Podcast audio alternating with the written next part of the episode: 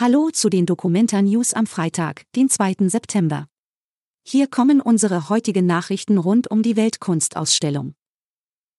Neue Verhandlungen um Arbeitsbedingungen auf der Documenta.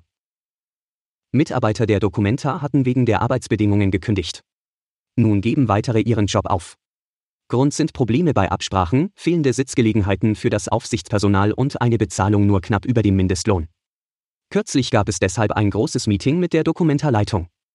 Viele Mitarbeiter glauben jedoch nicht, dass sich in den letzten Wochen nun noch etwas ändert. Schattenspiele am Documenta Komposthaufen. Tagsüber gehört der Komposthaufen der Künstlergruppe La Intermondial Holobiente zu den Attraktionen der Documenta. Das Kunstwerk in der Karlsaue kann aber auch nachts beeindrucken, wenn es beleuchtet wird. Der Kasseler Fotograf Andreas Weber hat das zusammen mit einer Gruppe von Künstlern gemacht.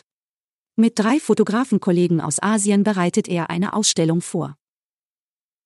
Installation bei Hübner kritisiert die dänische Migrationspolitik. Die dänische Gruppe Trampoline House inszeniert auf dem Hübner-Areal im Kasseler Osten das Werk Castle of Kassel. Es geht dabei um die Kriminalisierung von Asylbewerbern in Dänemark. Das Land hat eine extrem strenge Migrationspolitik. Daran übt die Gruppe scharfe Kritik mit ihrer Kunst.